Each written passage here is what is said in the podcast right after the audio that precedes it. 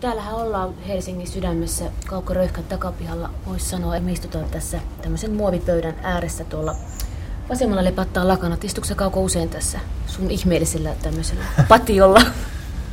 Joskus, kun on hyvä ilma. Tässä on ihan mukava juoda kahvia joskus aamulla. Ja... Tai päivällä, en mä edes aamulla hereillä. Mutta... Päivällä. Mm. Nyt tuntuu vähän syksyiseltä, mutta siitä viisi. Puhtaat lakanat haisee. Kaikki on hyvin tässä vaiheessa. Kun me tavattiin ensimmäisen kerran kaukoröyhkä, eli ei oikeastaan tätä nyt istuvaamme edellisen kerran, ja me kysyttiin Olilaisen Marikon kanssa, joka on toinen toimittaja, tässä mun nimi on Olka Ketonen, niin tota, sun ystäväpiiristä taas silleen niin vanhoista ajoista, niin sä sanoit ensimmäisenä Tiltsaitun lehden. Miksi? No siihen aikaan mulla oli ehkä eniten kavereita, kun me tehtiin sitä lehteä. Meillä oli semmoinen porukka siinä lehdessä ja sitten sen mun eka bändin ympärillä. Niin Niin Reijo Virtanen, mikä oli Tiltzeitung? Tiltzeitung oli ää, pienlehti tai vastakulttuurilehti, tällainen parikymppisten nuorten tekemä ää, lehti, joka oli itse asiassa aika tavalla samantyyppinen kuin pienlehdet silloin 70-luvun lopulla muutenkin, tällainen punkin hengessä tehty. Siinä oli musiikkiarvosteluja, kirjallisuusarvosteluja, satiirisia, parodisia tarinoita ja tietysti erittäin huono taitto kaiken päälle. Ensimmäisessä numerossa oli päätoimittajana Röyhkä, Röyhkän kauko, eli Välle, niin kuin se aikaan sanottiin. Ja sitten toisena päätoimittajana Rukiver, joka, joka on myöskin soittanut aikanaan sekä vanhassa Nartussa että että 500 kiloa lihayhtiössä. Minkälaisia tyyppejä te oikein olitte? Älykköjäkö? No sanotaan, että älykkösana oli, oli meillä kyllä pannassa sillä tavalla, että, että me haluttiin kyllä olla enemmänkin jonkinlaisia ehkä anti-intellektuelleja, koska, koska vihattiin juuri tällaista kaiken niin kuin, ä, älyllisyyden ja, ja ihmisyyden raiskaamista, mitä, mitä meidän mielestä ehkä intellektutkin joskus harjoittivat, niin ei käytetty semmoista sanaa itsestään, että ehkä me oltiin jonkunlaisia vaikea, vaikea niin kuin millään yhdellä sanalla luonnettia, koska me tietysti kaikki oltiin hyvin erilaisia ihmisiä. Mutta ehkä joku semmoinen yhteinen piirre oli sellainen vastustus byrokratiaa ja virkavaltaisuutta vastaan ja, ja ehkä yleensä kaikkea sellaista totalitarismia ja, ja ihmisten riistoa vastaan niin kuin ihan jopa tota, ihan vakavassakin mielessä otettuna.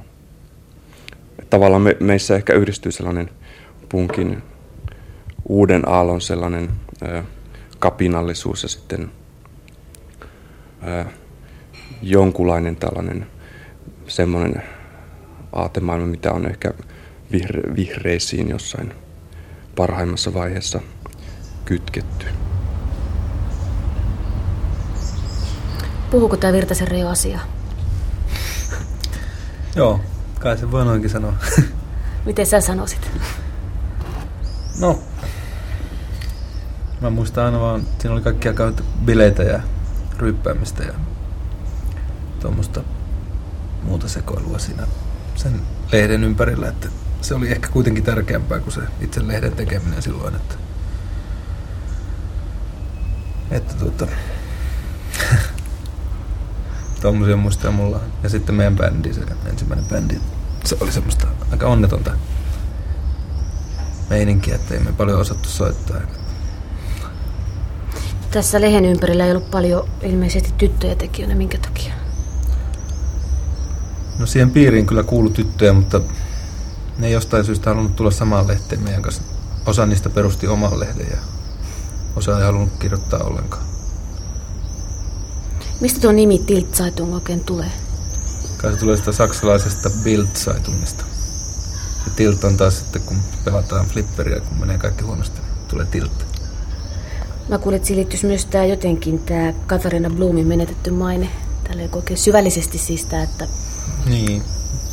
Bildzeitunghan kai se teki sen häväistysjutun siitä. pitkä tarina Blumista. Vai onko se joku to, tosi juttu, en mä tiedä. Mm.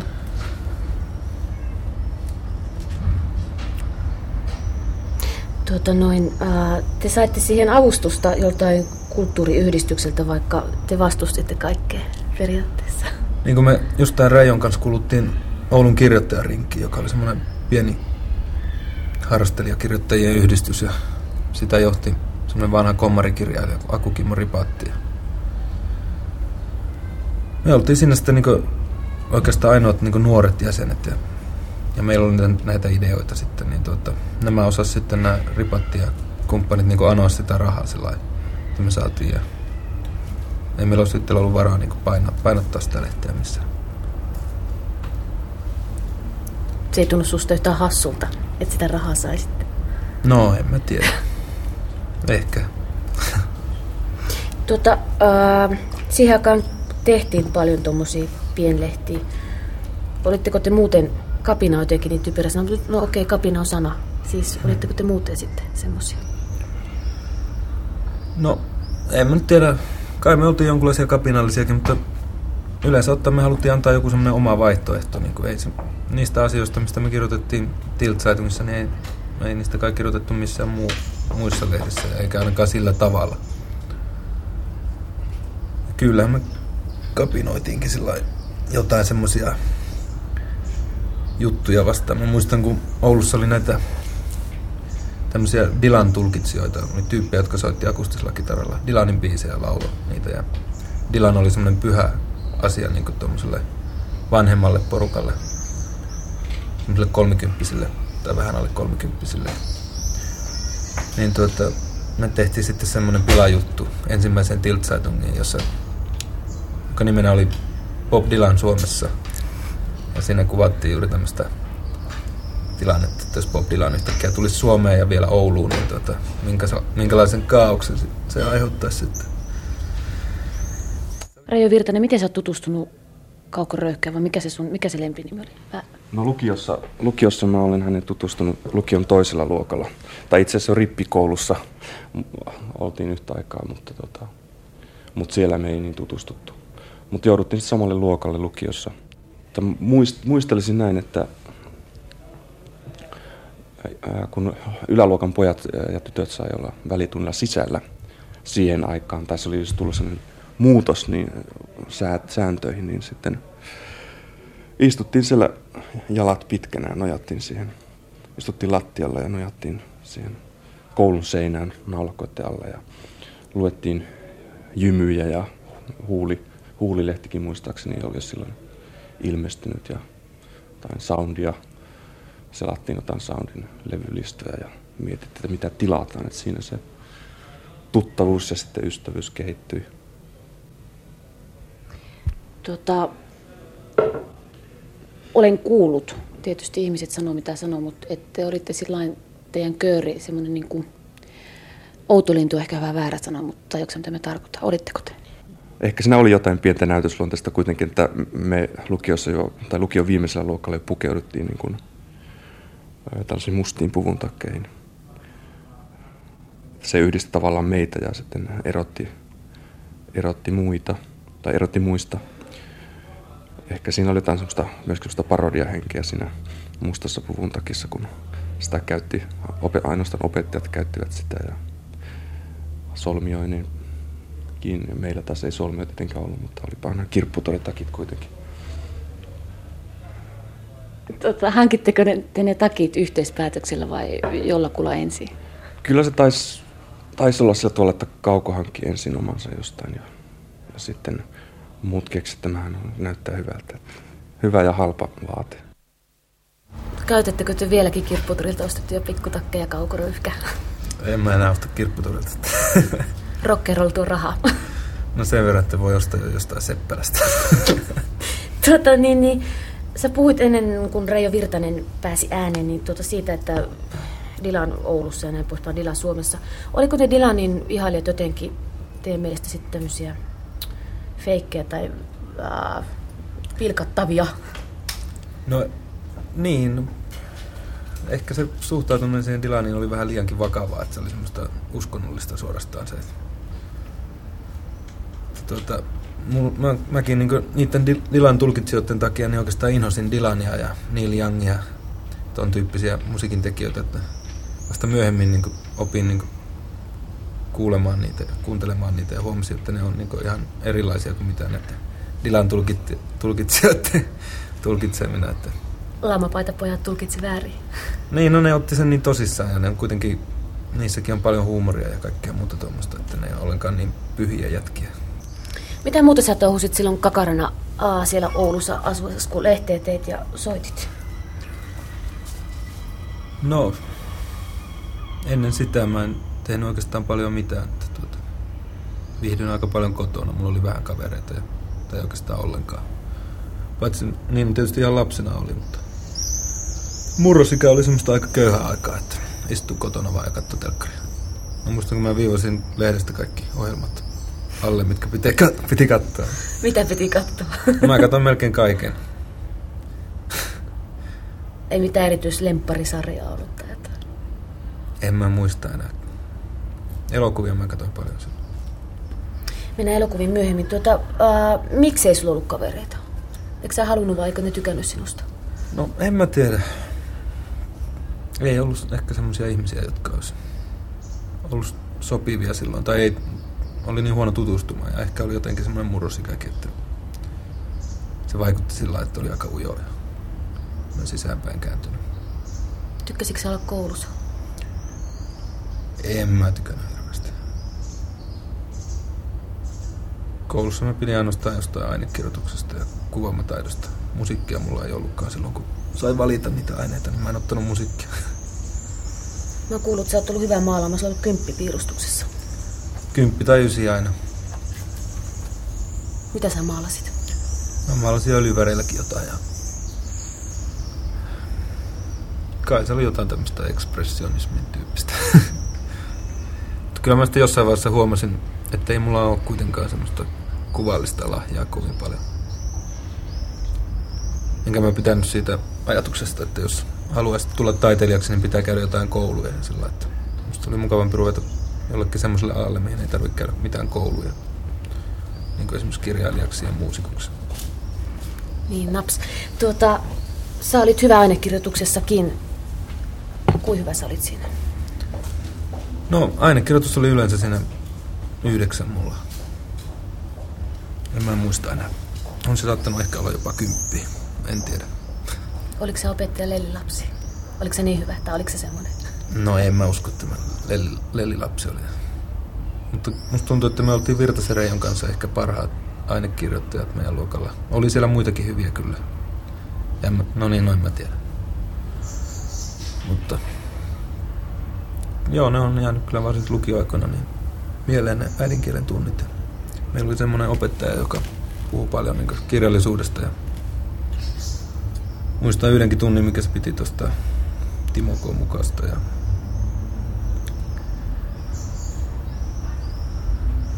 se on jäänyt mieleen. Eli tämä opettaja on Jukka Arnioko. Jukka Arni. Arni, mm. mulla oli huono nimi musti. Tuota, onko sä, kehtaako sä lukea omia aineita nyt? Onko sä säästänyt niitä ylipäätään? En mä, en mä oo säästänyt. Mulla on nimittäin semmoinen taakka, että mä olin mukaan hyvä kanssa kirjoittama. Kerran löysin yhden aineen, se oli aivan hirveetä. No siis. Niin, mutta silloin, ja kun se vertailukohtana oli vain muiden oppilaiden aineet, niin ehkä sitten, mä en mä tiedä. Ei ne varmaan enää kestäisi päivävaloa. Tuota, mä kuulin semmoisenkin jutun, että olikohan se ollut teillä pre- preliminääri. Sun, sä olit saanut, muistaaksä itse semmoista, että jollain eri värisellä kynällä numero, vaikka se oli kympin arvoinen aine, mutta et se ei olisi ollut sopiva. Niin, no mulla oli se, että mä kirjoitin yhdessä niin kuin, mä otin niin sen oikean otsikon, mikä oli annettu, mutta mä kirjoitin siitä jotain ihan muuta kuin mitä olisi pitänyt. Että mä käytin niin mielikuvitusta aika paljon aineissa ja tein niistä semmoisia fiktioita monesti. Ja opettaja joutui arvostelemaan sitten niin eri värillä, koska ne ei toiminut niin sen, sen normaalin ainekirjoituksen arvostelun puitteissa niin tavallaan. Mistä sä niitä ammensit niitä fiktioita? Tai siis, otitko sä kirjoista vai siis miten? Mä keksin itse. Muistaaksä mitään? En mä muista oikeastaan mitään. seinää vasten nyt yritä kauheasti laittaa sua. No, oliko se muussa lahjakas? No reaaliaineet mulla oli aika hyviä. Historia oli mulle semmoinen aika helppo juttu. En mä ehkä muista aina se niin hyvä lahjakas Olin pitkällä matikalla, mutta matikka mulla oli aika heikko ja kirjoitin siitä iin. Pääsin kuitenkin sitten ylioppilaaksi, koska se kompensoitiin. Mitä sä silloin ajattelit, kun pääsit ylioppilaaksi? Oliko se semmoinen vapautuksen ovi jonnekin? No, siinä vaiheessa mua kiinnosti jo niin musiikin tekeminen paljon enemmän ja mulla oli ensimmäinen bändi. Tuota, muistan matikan kirjoituksestakin, mulla oli kauhean kiire päästä äkkiä niin treeneihin. Että, ei mua enää kiinnostanut mikään niin koulujuttu siinä vaiheessa. Kyllä mä olin lukenut niihin kokeisiin, mutta mä olin tehnyt sen sellainen niin täysin mekaanisesti, että mä en sisäistänyt mitään tietoa. Ja tuota, ainoa asia, mikä mua kiinnosti, oli se musiikin tekeminen ja se, että pääsis aloittaa jonkun oman elämän ja pääsis vittuun sieltä. Ketä sinä bändissä soitti sinä? Siinä oli Ruki otti kitaraa ja sitten tuota... No mä en nyt oikein edes muista kaikkia muita, ketä siinä oli silloin. Tai siinä oli useita tyyppejä, mutta se ei ollut vielä se kokoonpano siinä vaiheessa ihan vakiintunut. Sitten myöhemmin, kun me tehtiin ensimmäiset keikat, niin siinä oli Rukiveri ja mun lisäksi oli yksi Jukka Savilakso, joka soitti rumpuja. Ja sitten oli vielä toinen kitaristikin joillakin keikoilla, joka oli muistaakseni Juha Pousi. Sä oot harrastanut myös elokuvaa tai tykkäät elokuvista, niin kuin sä sanoit. Joo, mä oon ollut joskus jopa elokuvien näyttäjänäkin. Nuorisotiloissa kiersin näyttämässä.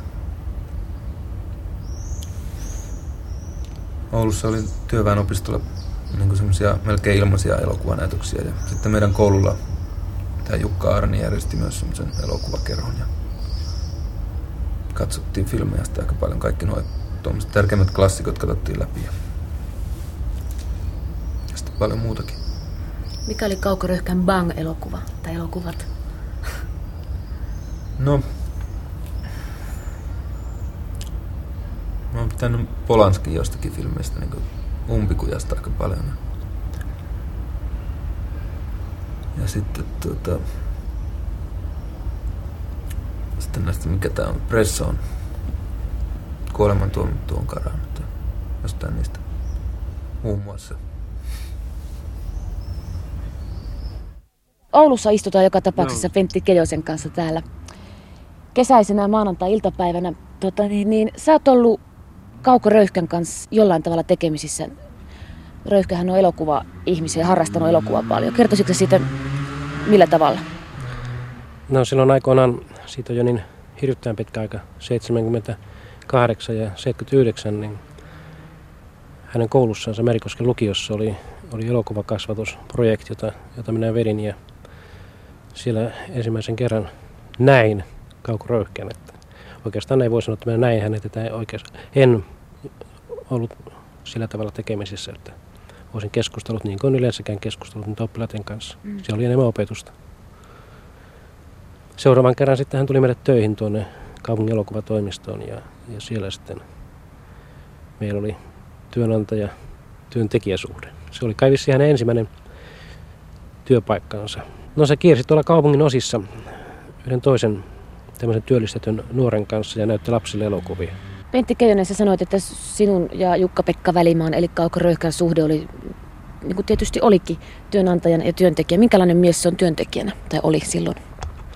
No, siitäkin on, on vaikea muistaa, että, mutta ei mulla mitään, mitään semmoista mielikuvaa ollut, että meillä olisi ollut mitään, mitään vaikeuksia. Minusta, minusta hän teki sen, mikä, mikä työ hänelle annettiin, ja sen minä hyvin tiedän, että, että se ei mitenkään niin ilmeisesti häntä kiinnostanut. Minä ymmärrän sen oikein hyvin, koska todennäköisesti hänen kiinnostuksensa oli jo siinä vaiheessa aivan, aivan muualla kuin tämän tyyppisessä työssä. Minkä näköinen Kauko Röyhkä, oliko näit sen ensimmäisen kerran? Että minusta hän muistutti jotain, jotain tällaista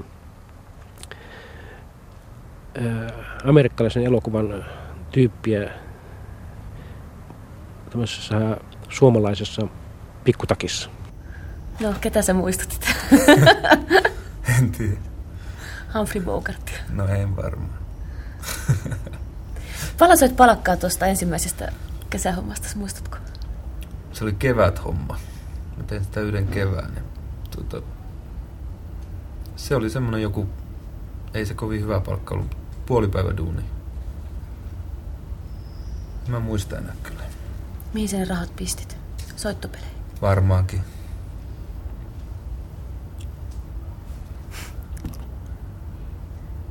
Ostitko sä silloin, tai niin, kirjoihin?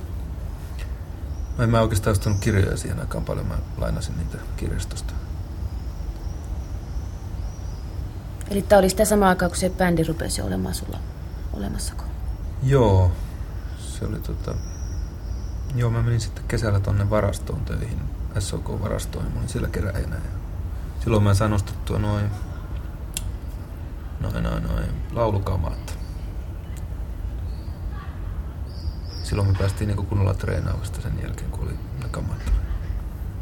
Onko ikävä ruumiillista työtä? Siis onhan se ruumiillista työtä nytkin sulla, mutta siis tämmöistä lihasvoimaa vaativaa. No tuota noin. Eipä oikeastaan. Ei se keräjän homma kyllä mitään kovin rapusta ole. Nyt kysyn taas kysymyksen. Mulla on joka kohtausohjelmassa ollut sellainen, minkä mä oon halunnut kysyä joltakin. Mikä oli sun ensimmäinen levy, minkä sä ostit? Se... Ensin mä ostin kasetteja, ne oli jotain Viktor Klimenkoa varmaan, että kasakka juttuja.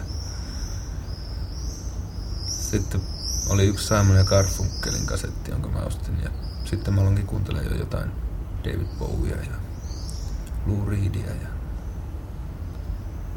New York Dollsiakin. Eli ostit vai tilasit sieltä Soundista? Niin kuin... Soundista tilasin jotain semmoisia, mitä Oulusta ei saanut. Niin, Kauko Röyhke, Tienlaidalla Waterloo ilmestyi vuonna 80. Miten sä kirjoitat? Siis mitenkö kirjoitan? Niin, minkälainen, miten sä, miten sä teet? Miten sä aloitat? No, se riippuu vähän kirjasta, mutta... Miten sä sen aloitit, Waterloo? No senhän mä aloitin sillä tavalla, että mä osallistuin kirjoituskilpailuun Oulun läänin taidetoimikunnan järjestämään romaanikirjoituskilpailuun, jossa oli vapaa aihe. Ja tuota, mä olin silloin jo tämän kirjoittajaringin jäsen ja kirjoitin sitä kirjaa, sitten mä näytin sitä Akukimo Ripatille ja se oli sitä mieltä, että mulla ei ole mahdollisuuksia voittaa sitä. Mutta tuota, se kuitenkin laitettiin sitten sinne, sinne kisaan ja mä voitin sen. Ja tuota, sen jälkeen mä sitten Ripatin kanssa sitä mietittiin uudestaan sitä juttua mä kirjoitin sen kokonaan uudestaan. Ja Ripatti laittoi siihen semmoisen suosituskirjeen mukaan ja se lähetettiin Veilin Jössiin, koska me oltiin taktikoitu sillä tavalla, että se olisi niin sopivin kustantaja mulle, koska siellä ei ollut mitään semmoisia siihen aikaan kovin tunnettuja kirjailijoita muita kuin Tommy Taberman. Ja tuota, se menikin sitten läpi siellä ja piti vaan vähän muuttaa jotain loppua ja vähentää vittu sanoja. Mitä sä ajattelit silloin, kun sä kuulit, että se julkaistaan? No, mä olin tietenkin aika helvetin iloinen. Mm.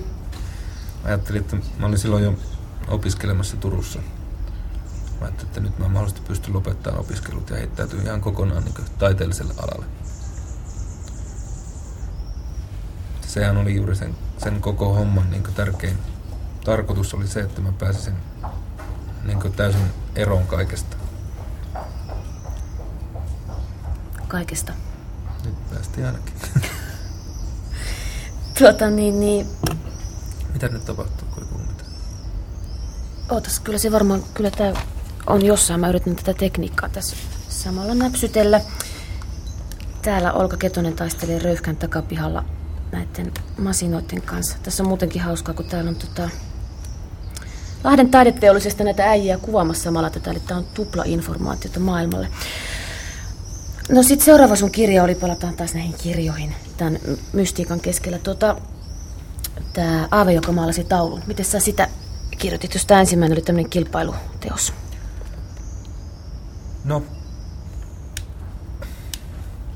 en mä muista oikeastaan, miten mä sitä kirjoitin.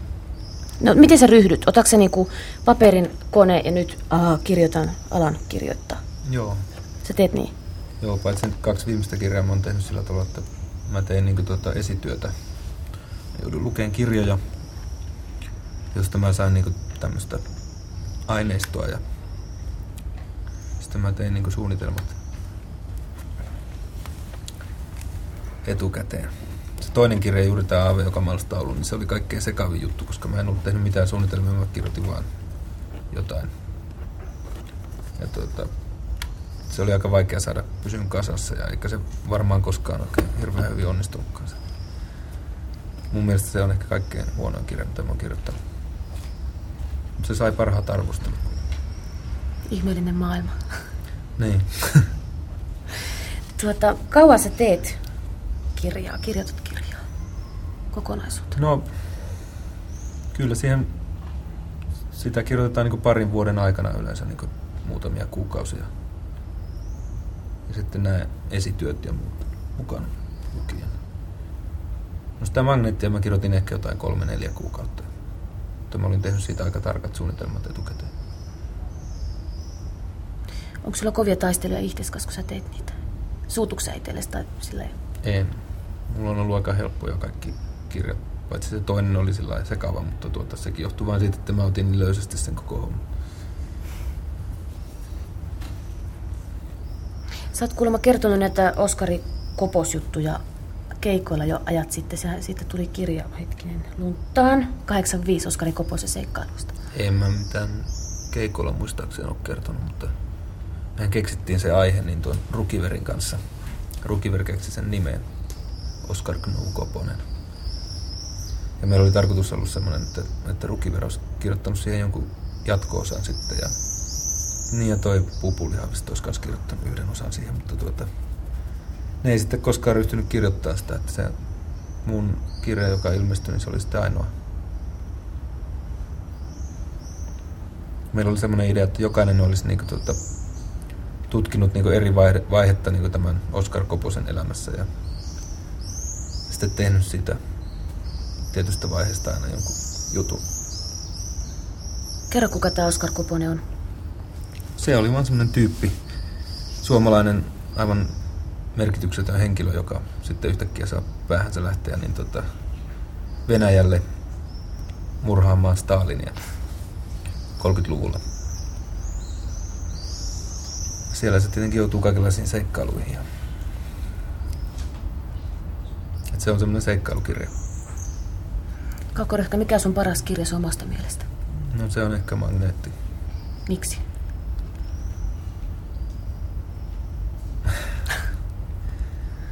No, siinä mä ehkä sain sanottua jotain semmoista, jolla on ehkä jotain merkitystä. En tiedä. Eli sulla on sanoma levitettävänä? En mä tiedä, onko se sanoma, mutta se on semmoinen asia, jonka haluaa sanoa.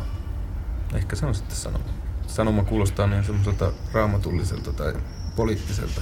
Vartiotorni kaatuu. Niin, ei mulla semmoista sanomaa ole. Mulla on vaan jotain semmoisia omia ajatuksia mutta en mä niitä yritä välittää muille sillä tavalla, että kenenkään pitäisi ottaa mitään oppia niistä, koska mä en ole mikään opettaja. Mm. Mitä ne asiat on? Keskinkertaisuutta sä oot ainakin tämmöinen pika-analyysi tässä nyt ne aina inhonnut. Kö? Joo. No niin, no se nyt on ollut semmoista, mä en ehkä enää inhoa sitä niin paljon, koska mä oon huomannut, että se on niin pysyvä asia, että se on sama kuin inhoais jotain puita tai taivasta. Että keskinkertaisuus on yhtä tärkeä asia. Mm. Ja tuota, se on ihan toivotonta taistella sitä vastaan. Täytyy vain tehdä omia juttuja ja koittaa antaa jotain vaihtoehtoa ehkä sille keskinkertaisuudelle. Tai ehkä sekin on keskinkertaista, mitä minä teen. Hmm, nyt vaikea pysy- ei ole vaikea pysyä perässä, kyllä mä tajuan. Tota, mä kysyn sun lempielokuvan, mä- mä kysyn sun lempikirjojaskin Magneetin lisäksi. Mä en ole enää pitkiä aikoja lukenut kirjoja, mutta joskus nuorena mä pidin kyllä noista Dostojevskista ja jostain venäläistä kertoista ja Timo Koon mukaista ja Aleksis Kivestä. Jossain vaiheessa mä pidin jostain Kunderasta. Mutta nyt mä en ole lukenut romaaneja enää pitkiä aikoihin. Minkä takia? Irvisteleekö ne sulle? Ei, vaan mä oon jotenkin alkanut vieraantua ehkä kirjo, kirjallisuudesta, en tiedä.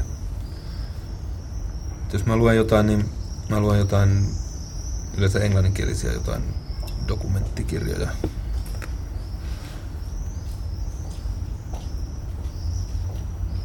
Elämänkertoja tuollaista. Mitkä ne sun lolitat on? Mitkä lolitat? Mm. Siis jotain naisia tarkoitat mm. vai? No, ei mä niistä voi puhua. Mikset? Ne on henkilökohtaisia asioita. Tota, mä kuulin, että Turussa sun kanssa, oliko sä olet opiskelemassa, niin aa, mukava liikkua, kun siinä oli aina paljon naisväkeä ympärillä, että siitä sitten sai... siis mun ympärillä vai? Niin, Ei kyllä pidä paikkaansa. onko se ilkeämielisten panettelua? No, miksi naiset ihastuu sinuun? Eikä ne ihastu. Kyllä ne ihastuu. Jos No. sä oot rehellinen. No miksi ne ihastuu yleensä miehiin? Mm.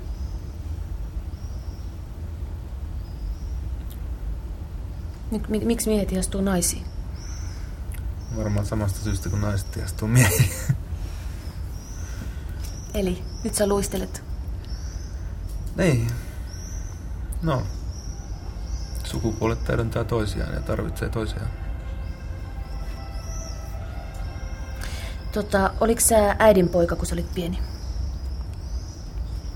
No mä olin äidin ja tädin poika. Tuota, mulla oli niin äiti ja täti. Tä, täti hoiti mua oikeastaan enemmän silloin, kun mä olin pieni. Äiti kävi töissä. Vaikuttaako se sun mielestä, että on enempi naisia ympärillä kuin miehiä? Ehkä se jollain tavalla vaikuttaa, mutta...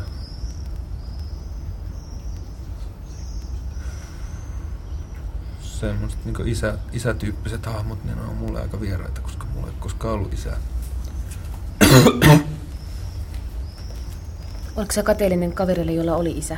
En. Mä olin iloinen, että mulla ei ollut. Minkä takia? Se on helpompi. Ei tarvitse taistella kahta voimaa vastaan. Eikö se no ei tietenkään pelota, kun itse on kasvatettavana, ja siis sanotaan nyt tyttö miesten parissa tai poika naisten parissa, mutta uh, tuntuuko susta, että se on vaikuttanut suhun jotenkin niin kuin, käsityksiin maailmasta?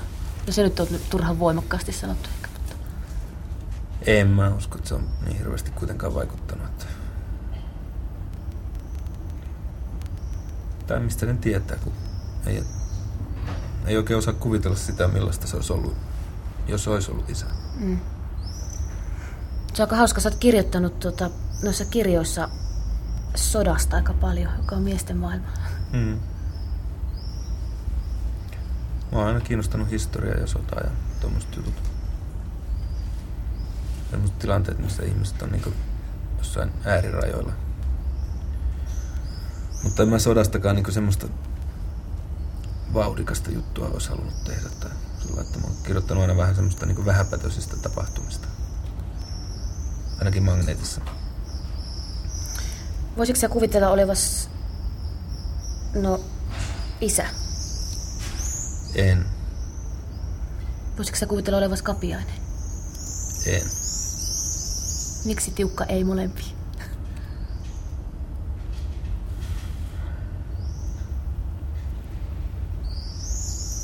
Mä en tiedä, mä oon aina ajatellut vaan, että mä oon minä ja siihen ei paljon muita ihmisiä mahdu.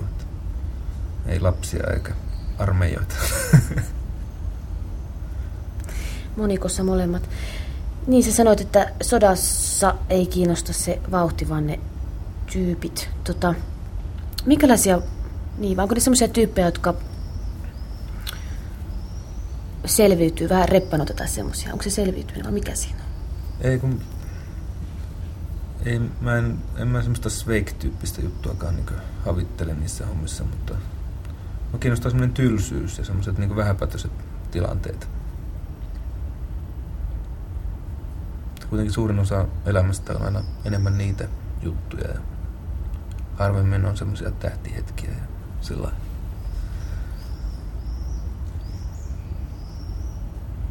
Eli kaukoröyhkä on semmoinen arjen ihminenkö?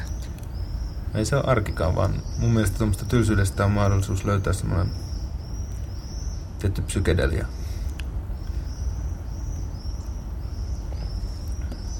Onko se minimalisti? No, en mä tiedä mikä on minimalisti. Ehkä mä oon... En mä tiedä. En osaa sanoa. Mitä se arjen psykedelia on? Onko se sitä, että istutaan nyt tässä, täällä sun takapihan lakanat on tuolla? Tai se on semmoista, että on paljon joutilasta aikaa. Ja mulla noin henkilökohtaisesti on sitä aika paljon. Mä kulutan päivät sillä lailla, että mä kävelen vaan tuolla kaupungilla. Ja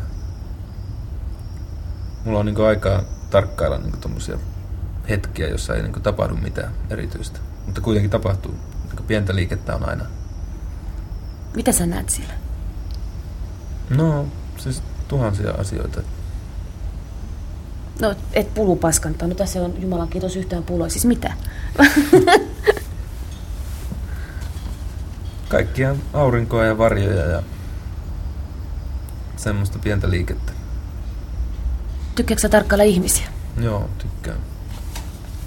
Teekö sitä sille julkeasti vai sille salaa?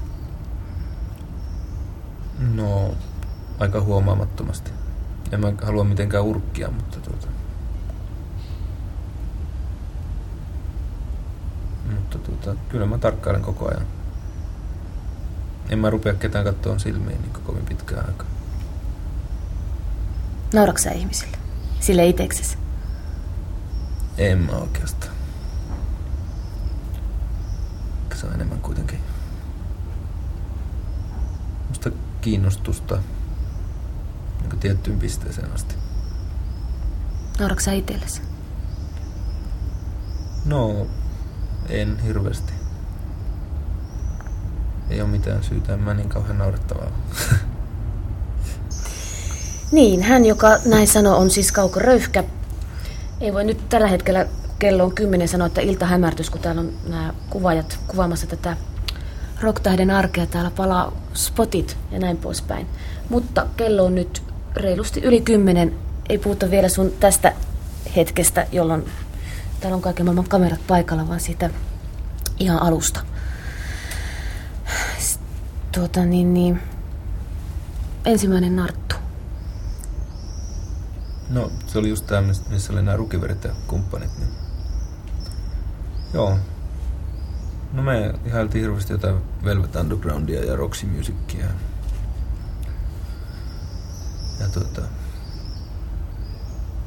haluttiin tehdä jotain, ehkä vähän sen tyyppistä musaa enemmän kuin jotain punkkia, mitä monet muut teki siihen aikaan. Harjoittelitte missä? No, Rukiverin kotona harjoiteltiin ja sitten tuolla jossain nuorisotilassa harjoiteltiin. Olitteko te sellainen tiukka ryhmä, jolla oli ankarat harjoitusaikataulut, että pitää olla näin? Ja... Ei. Tai meillä kyllä aikataulut oli, mutta niitä ei kaikki noudattanut kovin hyvin. Että ei sitä bändiä koskaan saatu kovin tiukaksi. Että se oli aika semmoista sekavaa meininkiä, että juuri ja juuri pystyttiin vetämään joku biisi läpi. Oli meillä kuitenkin joitakin keikkoja. Kerran esitettiin ainakin Tuomari Nurmion lämmittelybändinä Pohjankartanossa. Se oli varmaan aika tuskastuttava kokemus monille siellä olleille. Entäs teille? Oliko se kova? No meille se oli tietenkin semmoinen jonkunlainen iso juttu, että päästiin sinne soittaa niin konserttisaliin, jossa on kaksi loppuun myytyä konserttia. Ei osattu paljon soittaa eikä laulaa. Mutta se on tuota, huvittavaa, että vuosi ton jälkeen niin mä olin kuitenkin tekemässä ensimmäistä LPtä. Ja steppailen oli siinä kaikkea muuta. se harppaus oli niin aika suuri noista meiningistä niin semmoiseen oikeaan soittoon. Ja Vaikka eihän se nyt siinäkään vaiheessa vielä mitään loistavaa ollut, mutta kuitenkin se oli jo semmoista ihan ymmärrettävää musiikkia. Ne kävi sitten tuolla Ramblersin eh, treenikämpällä, olisiko puolen tunnin biisejä, joku puolen tunnin setin treenaamassa ja, ja tuota, heittivät semmoisen lämmittelyaktin siinä, siinä ratsian edellä ja tuota, se oli niin kova juttu silleen, että seuraavana päivänä niin kun mä soitin Rikulle, että tuu käymään, että nyt tällä jutulle pitää tää jotain. Mä sanoin Rikulle, että nyt kun sä menet Turkuun uudestaan, Riku, Riku oli pyrkimässä silloin lääkiksi, sit piti tulla lääk- lääkäriin, ja tuota, vaikka tulikin sitten loppujen lopuksi arvostettu levytuottaja, parempi kyllä näin, niin tuota, ää, et, sanot Kaukolle, Kaukolle nyt, että tuota, nyt, nyt hankitaan, hankitaan niinku resurssit tuohon ja tämä on niin silleen kova juttu, juttu että se kolahti meillä, meillä, meillä tosi lujaa ja, lujaa ja tuota, me otettiin kaukoa yhteyttä, yhteyttä sitten. Sitten Riku taisi jotain olla, olla puhunut etukäteen ja mä sanoin Kaukolle, että haluatko tehdä LPn? Ei mulla ollut tietoakaan, niin kuin, kelle me se saadaan myyty. Me itse asiassa sitten mä otin siihen niin kuin vekseli, oli se 10 tonni, vähän, vähän toistakymmentä tonnia siihen aikaan. Ja tämä Tarvaisen Timppa, joka sitä oli äänittämässä, se oli rakentanut tämmöisen äänipöydän tälle Sunqvistin Mikalle, jolla siihen aikaan oli tämä kuulu rockistudio tuolla Ylöjärvellä. Ja me, meillä oli varaa ostaa semmoinen 30-35 tuntia sieltä aikaa ja tuota, me tehtiin se siinä ja se itse asiassa vähän alle. Ja alle. Ja se oli silleen hirveän sellainen extempore juttu siis siinä mielessä, että se oli kauhean sellainen intuitiivinen sessio. Meno matkalla Tampereelle, niin tuota, junalla men, mentiin, niin tuota, Hessu, Riku ja Kauko ja Timppa. Niin, ei kun Kaukohan tulikin Turusta tosiaan sinne, me nähtiin sitten tuolla Tampereella, niin, niin kun sovitteli näitä juttuja, mietti mitä tehdään ja tuota, kyllä kun me tultiin sinne studioon, niin kyllä se Sundqvistin Mikakin vähän pyöritteli päätä, että on täällä kaiken näköisiä bändejä ollut, mutta kyllä tämä on varsin erikoinen juttu ja tuota, Okei, meillä oli sitten tuota se nauha kolmen päivän päästä valmis. Me oltiin itse ihan kuumana, että siis tää, nyt on tehty jotain ainutkertaista. Joo, tämä oli tuo Porkanana. Se oli niinku mun manageri silloin alkuaikana. Se kustansi sen ensimmäisen LPn. Ja tuota, siinä oli silloin mukana toi Mattila Riku, soitti kitaraa ja Tikan Hessu soitti rumpuja ja siitä tuli sitten se kaukoröyhkä narttu. Mutta se eka levy tuli kuitenkin niinku kaukoröyhkän nimellä. Mä olisin halunnut, että se olisi tullut niinku narttu nimellä, mutta tota, nämä jätkät oli sitä mieltä, että, että se narttu oli se vanha bändi. Ja, tota, ja että on parempi, että valokuvissa on vain yksi naama kuin että on kaikki et se on parempi, että se, niin se media niin kohdistetaan niin yhteen tyyppiin. Ja se on tietenkin näin jälkeenpäin ajatellen ollut kyllä oikea ratkaisu. Koska mä sitten kirjoitin kirjoja ja tuollaista.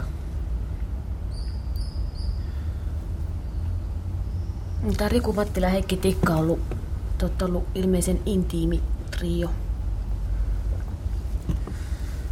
Joo. Mä niin ensin tutustuin Rikuun ja se oli silloin Ramblersin kitaristi ja, ja tuota, Riku opiskeli, niin tuota, en muista mitä se opiskeli, mutta se oli sitten lukemassa lääkiksen pääsykokeisiin Turussa ja sattui asumaan ihan niin kuin tuota mun sen opiskeluasunnon lähellä ja tuota, me tavattiin sitten kerran. Sitten soiteltiin niitä mun biisejä ja Riku väitti, että se oli tykännyt siitä jo siitä vanhasta nartusta. Ja tuota, tuntui musta jotenkin uskomattomalta, koska ne oli niinku semmoisia hyviä rhythm blues-soittajia ja ne oli tehnyt Champion Jack Dubreen kanssakin levyn ja tollaista. Ja tuntui ihan älyttömältä, että se olisi niinku kiinnostunut jostain semmoisesta räkäisestä punk-hommasta, mitä me tehtiin. Mutta se oli kuitenkin ja se sai sitten sen Hessunkin siihen mukaan ja me treenattiin sitä varten sitten. Ja mulla oli silloin Turussa niinku toinen bändi, mutta tota, jonka nimi oli myös Narttu, mutta Mä sitten aika tylysti vaan hylkäsin ne turkulaiset soittajat ja rupesin soittamaan nyt Riku ja Hessun kanssa, koska ne oli niin paljon parempia.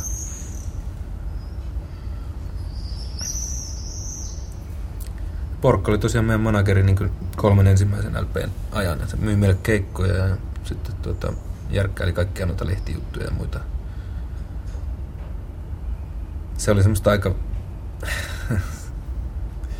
lehdissä niin tota, piti tavallaan niin yrittää sitä niin aika vetää semmoista aika ronskia linjaa. Ehkä senkin takia, että Oulusta ei oikein ollut mitään muita bändejä tullut koskaan kuin joku Ramblers. Ja ne oli ollut aina semmoisia ujoja kavereita, jotka tulee jostain syrjäisestä provinssista. Ja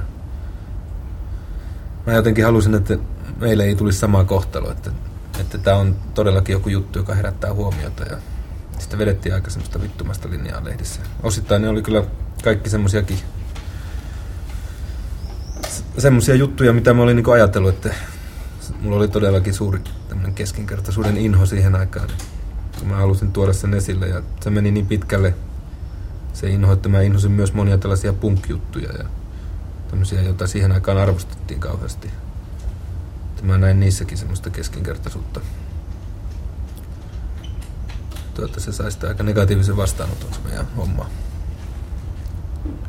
ihan ekalta levyltä tuli sellainen mieleen, kun siinä on sellainen kappale, tätä vanha Lou Reed, vai onko se Velvet Underground kappale, kun Levi Kodaivas Operation, eli Kaukolla se oli terveisiä kalojen maailmasta, joka on sellainen aivan absurdi tarina niin kuin kaverista, joka laskee niin kuin huoneessa täyteen vettä ja alkaa niin kuin uida siellä. Ja, niin tuota, se jossain maakuntaradiossa niin kuin, se oli joku kalanviljelyksestä niin ohjelma, niin se niin kuin yhdistettiin siihen, että tuota, mulla on varmaan jossain omassa arkistossa niin se ohjelma niin kuin tallellakin, että tuota, mm, tällaisia sattumuksia oli, oli paljon ja tuota, sitten uusia tanssia levyn niin kuin julkaisutilaisuudessa, niin tuota, Kauka oli siihen aikaan sillä, siltä niin kuin estradiimakolta varsin hurja ratsasussaappaat jalassa ja ratsastushousut ja semmoinen asun sopiva takki ja,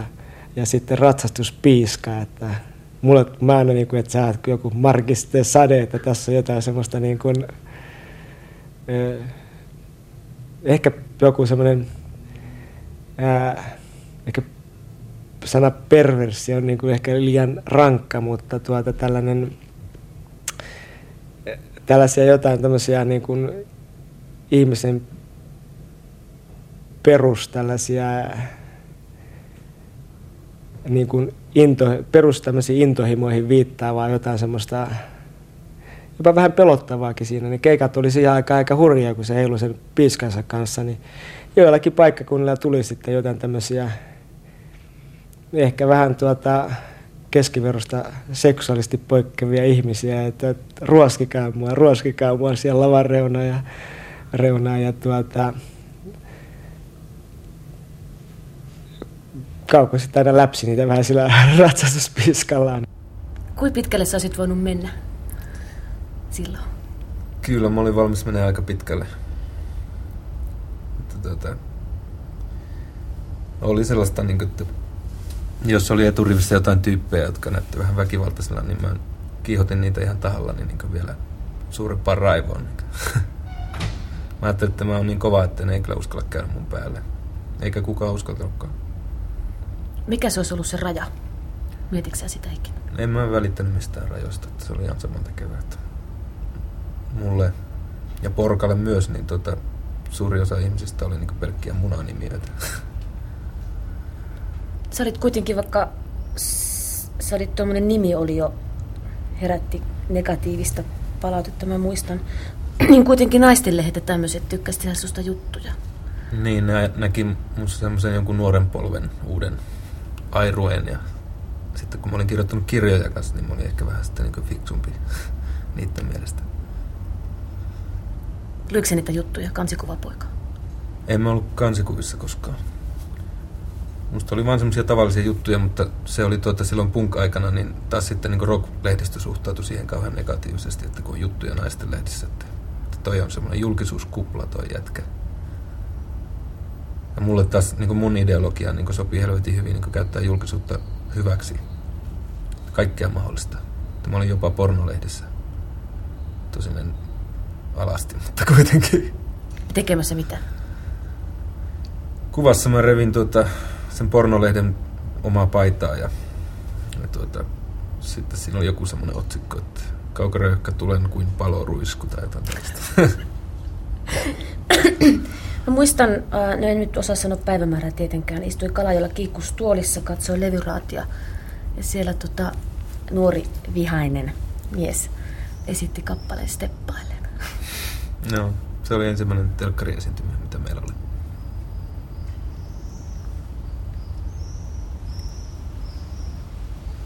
Se sai aika hyvän arvostelun kuitenkin levyraadissa. Se tuli toiseksi.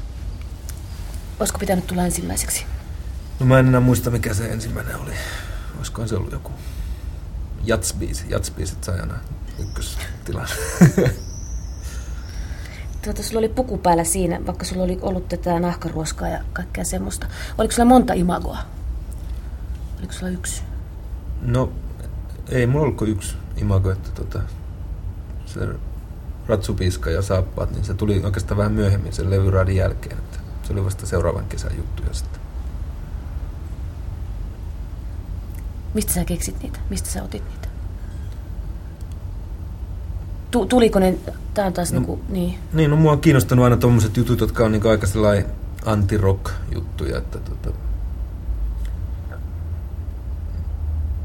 jotenkin on tuntunut siltä, että on paljon semmoisia alueita, mitä ei niinku osata käyttää hyväksi, että esimerkiksi ton tyyppiset vaatteet ja sellainen. Tommonen pieni natsimeininki, niin se on vähän, vähän niinku myrkkyä kuitenkin rockväelle.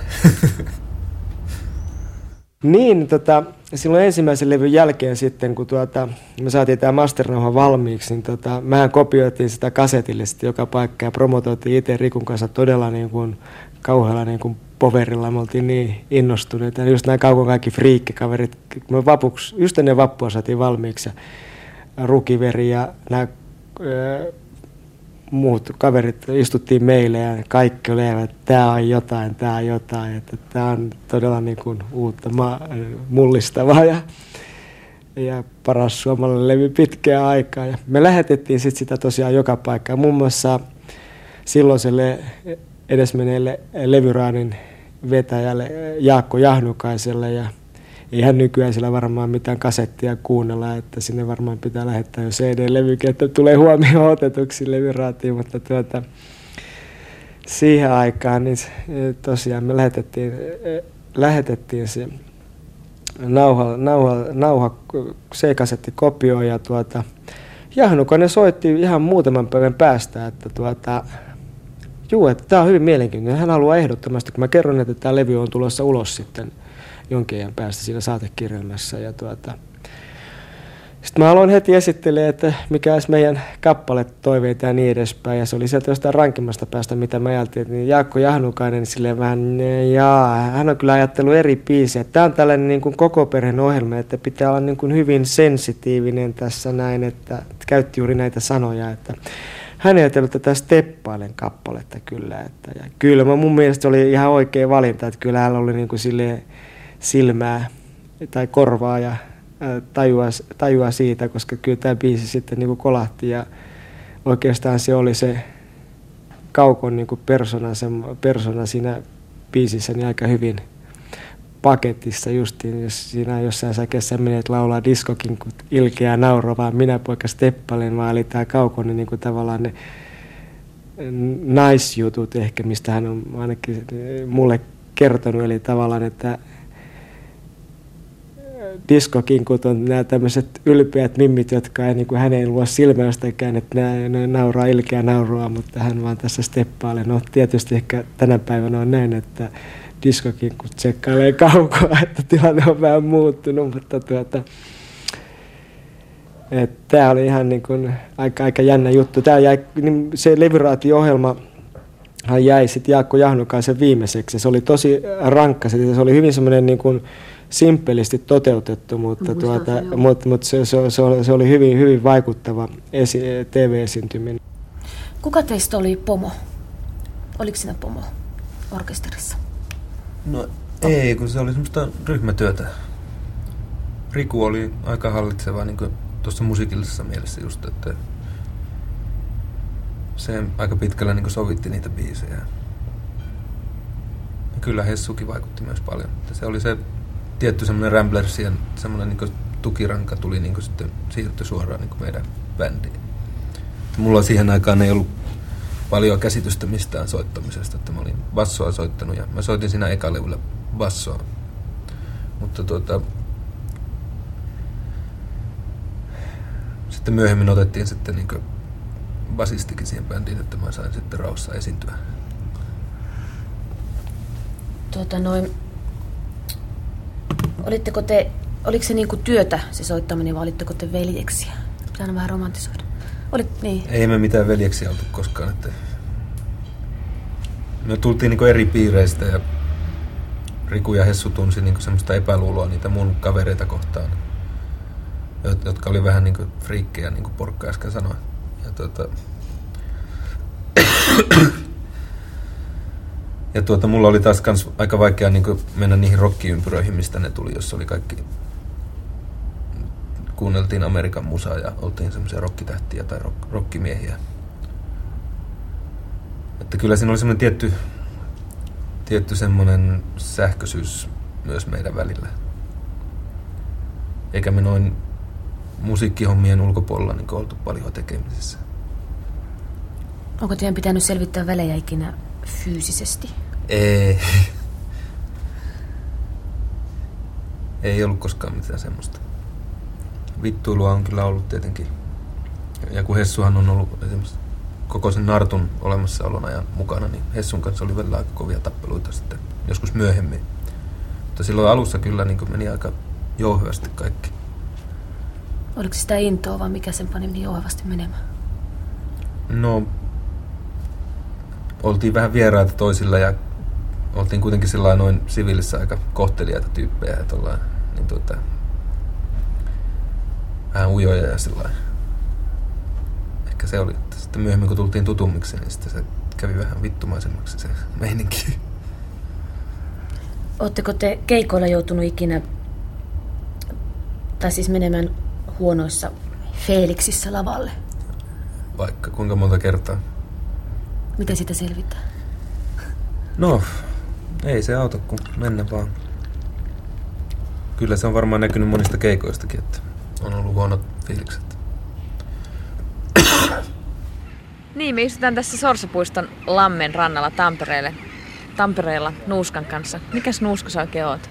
No mä oon Nuuska ja mä oon miksaaja, roudaaja, autokuski, bändien paimen. Sä oot tehnyt töitä kaukoröyhkälle. Joo, kolme viimeistä vuotta Nartussa mä miksasin ja hoidin hommat. Siinä oli sitten Ari ja Marko oli siellä mukana kanssa aina joskus. Ja... Se oli kiva aikaa. Mitä sä käytännössä oikein noin niin kuin teet? Siis miten, miten tapahtuu tämä keikalle meno, sanotaan vaikka Röyhkän kanssa? No meidän tapauksessa, kun mä olin ainoa tamperelainen ja muut Helsingistä, niin pojat tuli usein junalla tänne Tampereelle ja mä poimin ne tuosta asemalta kyytiin ja sitten lähdettiin menemään keikkamestaan, johon yritettiin päästä tuossa viiden kuuden aikaa. Sitten kannetaan kammat sisään ja kytketään ne ja pojat ehkä soittaa pikkusen ja sitten kulutetaan aikaa sinne puoli yhteentoista asti ja sitten pojat veivaa ja sitten me puretaan taas ne kamat pois ja kannetaan ne autoon kauko siellä itse ensimmäisenä puku päällä kantaa toisesta kahvasta ja sitten lähdetään kotiin tai hotelliin, minne nyt mennäänkin. Hei, miten sä tykkäät tuosta kaukosta? Se on pirun mukava jätkä. Mä aluksi, kun sen ensimmäistä kertaa tapas, niin mä ihmettelin, että mikäs kuminaama tää on. Että se vaikutti tosi koomiselta pelleltä, mutta sitten kun sitä vähän aikaa kattelin, niin sitä rupesi, rupesi näkemään, että, että se on itse asiassa ihan hyvä noin, että sitä vaan aluksi hämässä, että se ei ollut ollenkaan niin kuin muut. Miten niin ollenkaan niin kuin muut? Kuvaile vähän. No se kuminaama mun mielestä sovi siellä aika hyvin, että sillä oli aina sellaisia hyviä, no sillä on edelleen niitä sellaisia kauheita virnuiluja ja se keikkuu siellä lavalla sillä pullistelee ja sillä on ihan erinäköinen lavan liikehdintä kuin kenelläkään muulla ja sitä korostaa tietysti mukavasti se, kun se on niin pitkä, että se on liiki kaksimetrinen häiskä, niin se on mukavan näköistä. Siinä on vähän sellaista anarkistin vikaa tuntuu olevan siinä äijässä ja, ja mutta se on, sit se on kumminkin semmoinen, että sillä voi sanoa ihan mitä vaan, että ei se, ei se ole sellainen pomo ollenkaan. Niin kuin, no ei niitä nyt semmoisia pomoja näissä hommissa enää kovin paljon olekaan, mutta että ennen oli aika paljon sellaisia, että tähdet oli tähtiä ja roudarit oli vain roudareita, niin Kaukon kanssa oli aina sen, että mä oon Kauko ja mä oon Nuuska, että ollaan kavereita, kun ollaan samassa hommassa, niin se oli sellaista mutkatonta touhua. Sen kanssa oli hirveän helppo tulla toimeen. Kiersitte Suomea jonkun verran kiertueella ja, ja muistatko mitään mikä olisi jäänyt mieleen niin päällimmäisenä näistä tämmöisistä rundeista? No kyllä siinä kaikkein päällimmäisenä on se, että oli nimenomaan sinne kiva poppo. Semmoinen, me oltiin niinku kavereita, että ei, se, se ei ollut sillä lailla niin, vaikka siis se tietysti se asetelma oli se, että me oltiin tänne pieni työyhteisö, niin kuitenkin taas sitten meidän suhde toisiimme ei ollut niinkään sellainen ammatillinen, tai siis olihan sekin tietysti, mutta että mun mielestä siinä oli aina päällimmäisenä se, että me ollaan kavereita. Ja se tuntui tosi hyvältä semmoinen, että joskus kun oli pari viikon keikkatauko, niin täytyy sitten välillä ihan muuten vain soittaa esimerkiksi Tommille, että mitä sulle kuuluu, että kun ei ole näistä nähty pitkään aikaa. Sen huomasi sillä lailla justi, että, että kun aamiaispöydässä ei ollut sellaisia tympääntyneen näköisiä jätkiä, vaan kaikki juteltiin niitä näitä ihan siis laidasta laitaan tietysti. Ja, ja se näki silmissä sellaista hyvää pilkettä, että, että tota, kaikki kumminkin välittää toisistaan. Se, oli, se on ehdottomasti joka suhteessa ollut kaikkein paras porukka, missä mä oon ikinä ollut. Mitenkään ketään muita porukoita mollaamatta, mutta se on ollut siinä suhteessa äärimmäisen hieno sakki. Sä et enää roudaa Kaukoröyhkän bändiä. Onko sulla ikävä? Joo, kyllä siihen on aina jonkin verran ikävä. Siis tietysti sitä vanhaa Narttuahan ei tule enää, se on ollut ja mennyt. Mutta kyllä on esimerkiksi mielessä käynyt aina silloin tällä, että ne vois kutsua meille ja pitää parin päivän puutarhapileet, että koko poppo on ne sen verran mukavaa sakkia. No onko sulla ikävä nuuska? On kyllähän me Nuskan kanssa tavataan silloin tällöin ja voi olla, että tehdään vielä hommiakin. Tuota, Nuska sanoi, että teillä oli aivan ihanaa koko ajan. Sä sanoit, että joskus oli aika paskaakin. Kumpi valehtelee? No, Nuuskahan, tuota, kaikkihan oli Nuskaa kohtaan kauhean mukavia, koska tuota, siinä ei ollut näitä musiikillisia erimielisyyksiä ja muita juttuja. Että tuota, Nuska ei ole välttämättä, on se joutunut jonkun verran kuuntelemaan niitä meidän keskinäisiä kinasteluja ja väittelyitä, mutta tuota, mutta se on kuitenkin niin henkilökohtaisesti säästynyt niiltä. Minkälaisia, niin. Ja kyllä mä uskon, että meidän porukka, niin sehän on ollut aina semmoista oikeasti suht kohta semmoista. Kyllä kaikki jätkät on helvetin fiksuja ja sillä että tuota, ei se ole semmoista sikailua ollut kuin monilla muilla ja semmoista raskasta ryyppäämistä tai sellaista. Minkälaisia musiikillisia erimielisyyksiä herrasmiehillä oli keskenään? No se Narttu-homma, kun se sitten saavutti semmoisen kriitikkojen hyväksynnän ja sellainen, niin tuota, meille tuli sitten aikamoiset kunnianhimot kaikkien levytysten ja keikkojen suhteen. Ja siinä oli sitten semmoisia tiettyjä erimielisyyksiä sitten, että miten niitä keikkoja pitäisi hoitaa. Ja, ja tuota, varsinkin siinä ihan loppuvaiheessa sitten, kun oli Hessu ja Tommi ja Mats mukana ja, ja sitten Grönin Pekkakin oli mukana, mutta se ei puuttunut niihin riitoihin. Se oli vielä sen verran tuore tulokas, mutta tuota, noiden kanssa oli sitten niin juuri sitä, että tuota, se alkoi mennä sillä aika hienostuneeksi se soitto ja semmoinen, mulla oli niin jotenkin vaikea olla siinä mukana ja, ja mä vedin keikolla joskus niin tuota, semmoista tavallaan sitä jotenkin sitä vanhaa linjaa, tai en mä tiedä.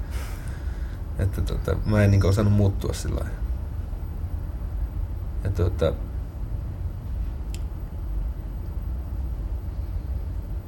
en mä tiedä sitten.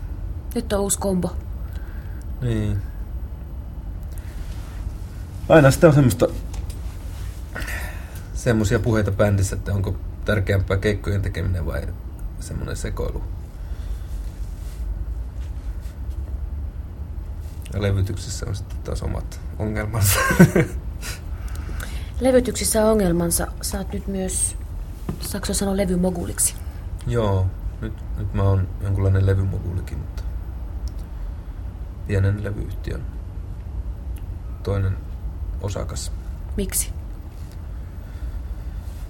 No, sitä halusi jotain, jotain uutta tehdä ja laajentaa jollain tavalla näitä omia toimintojaan. Ja nyt kun mä en ole kirjojakaan kirjoittanut enää vähän aikaa, niin tota, teki mieli kokeilla niin musiikin alalla jotain, jossa voisi kokeilla muiden artistien kanssa ja sillä Se Narttu-juttu oli ollut aina niin suljettu ja sillä että meillä ei edes käynyt vierailevia muusikoita juuri koskaan levyillä. Ja, ja aina pidettiin semmoista etäisyyttä niin kaikkiin muihin. Niin tota, sitä on hauska jollain tavalla vaikuttaa muidenkin juttuihin kuin omiinsa ehkä. Teillä on ainakin se Elvuudin hiljaiset värit ja Ali siellä. Joo, ja sitten on Maritta Kuula ja tuota, Rapudes ja tuota, sitten semmoinen bändi kuin Tom Rokko. Mutta näillä, näiltä ei ole vielä levyjä tullut. Miten justiin nämä, onko se sillä kiertänyt ja haistellut vai miten se tapahtuu, että ne on teille kiinnitetty? No, ne on vaan löytynyt sillä että monethan tulee tietenkin niin kaveripohjalta sillä että ne tiedetään niiden tekemiset jo pitkältä ajalta ja sitten on joitakin tullut sillä niin uusina niminä, niin kuin esimerkiksi tämä Tom Rokko tuli. Sillä kun tehtiin noita Maritan nauhoituksia, niin siinä oli yksi rumpali mukana nimeltään Kailis ja se oli siinä niin studion muusikkona ja se toi sitten niin oman bändinsä nauhan mulle ja se havaittiin hyväksi ja siltä pohjalta sitten. Nyt sä tietysti vastaat tähän kysymykseen, mä en hyväksy sitä vastausta. Eli Kaukoröhkä, minkälainen sä oot sillä puolen pallia noille bändeille? No musta tuntuu, että mä oon yllättävänkin suvaitsevainen, että mä ajattelin ensin, mä pelkäsin, että mä olisin jotenkin ahdasmielinen sillä koska mulla on omat näkemykset musiikista, mutta sitten mä oon nyt oppinut huomaamaan, että on sitten bändejä, jotka on niin omalla tavallaan hyviä ja ei niiden tarvitse välttämättä olla mun lempparin musaa, että, että ne vois olla hyviä. Tuota, ehkä mä oon semmonen ihminen, että mua ei välttämättä aina kosketa kaikki asiat niin helvetin helposti, että tuota, mä en voi itteeni pitää oikein mittapuuna. Onko siinä semmoinen henki, tuota, että jos ei ole valmista, niin tehdään itse. Tiltsaitung tehtiin itse upea kaari alkuun, nyt sitten on... Joo, kyllä sitä tehdään itse aika paljon. Meillä on yksi tyttö kanssa, jonka kanssa tehdään biisejä ja sillä että se tekee sitten myöhemmin levy varmaan. Ja, ja tuota, se on semmoista pientä toimintaa. Tuleeko Kaukoröykästä 90-luvun suuri levytuottaja? Heroteksesta suuri? No, mä ihmettelisin, jos niistä tulisi jotain niin semmoisia suuria hittejä näistä artisteista, mutta, mutta niistä voi tulla pieniä hittejä ihan hyvin. Ja sellainen merkittäviä ja semmoisia asioita, mitä halutaan muistaa jostain aikakaudesta sitten myöhemmin. Ja se olisi mulle tietenkin hauska juttu. Palata siihen keskinkertaisuuteen. Onko sulle tullut tyrkkälle keskinkertaisuuksia? Tallutko sä ne korkosalle? en mä ketään tallo. Tietenkin sinne tulee paljon kaikkia nauhoja ja muita ja suurin osa on tietenkin semmoisia, että ei niitä voi ottaa. Että ei ole rahaa, rahaa tuottaa niitä ja eikä hirveästi haluakaan, koska kaikki ne ei niin vastaa mitään niin semmoisia vaatimuksia, mitä olisi.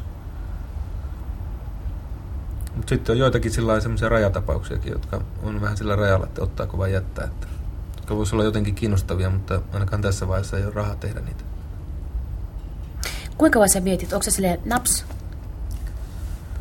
No on se aika nopeasti mietitty juttu kyllä yleensä. Että sitä luottaa aika paljon ehkä siihen ensimmäiseen vainuun kuitenkin. Pomotteleksä?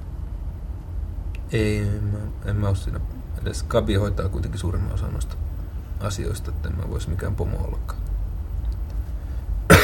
Haluaisitko olla pomo? En mä halua olla mikään pomo, en mulla mitään semmoista halua. Onko se ikinä halunnut olla? En. Entäs silloin, kun sä halusit ärsyttää ja olla semmonen, niin... Mm, niin. Se on vaan mun luonne. Ei se ole muuttunut oikeastaan niistä ajoista. Että kyllä mä vieläkin tunnen niin joitakin asioita kohtaan niin ihan samaa vastenmielisyyttä kuin silloinkin. Mutta nyt mä en enää tuo sitä samalla tavalla esille, koska tota, olen huomannut sen niin hyödyttömäksi. Mitä asioita kohtaa sä tunnet vastenmielisyyttä? Syvä huokaus. Oi lapseni, kerron sinulle. Se on niin iso juttu, että tota, mä, enää, mä en oikeastaan halua enää puhua siitä edes. Mä oon niin saanut niin tarpeekseni siitä. Voisi puhua mieluummin jostain iloisemmista asioista. Mitkä on iloisia asioita? No, musiikki on iloinen asia ja kaikki semmoinen ihmisissä oleva semmoinen hyvä. Te yritetään jotain ja, ja on niinku semmoista, semmoista rehtiä toimintaa, niin semmoista mä tykkään.